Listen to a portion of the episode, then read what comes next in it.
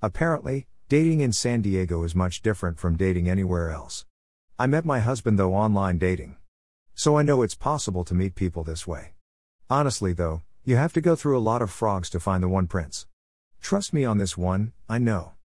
In San Diego, a beach is a great place to go on a first date. There are several to choose from and different activities available at the different locations.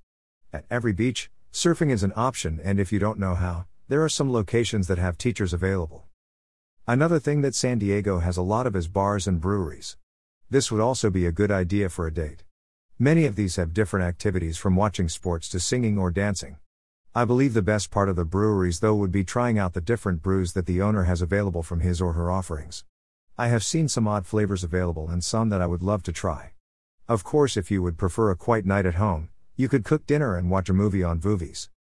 Of course, you have to find that special someone to take on a date to, and San Diego Personals would be a wonderful way to do that. You can find someone in the area you're looking for. You can chat on the site for a time and decide if you want to meet in person. You can also plan your date online as well. Of course, right now we still have to worry about flattening the curve, so social distancing is a must. For this reason, the beach would still make a great first date because you would be able to social distance yet still get to know the person you are with. Since dating in San Diego can be difficult, it should be nice to meet people in your own zip code.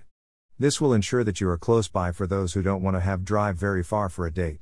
You will know ahead of time because you can search by zip code on this site.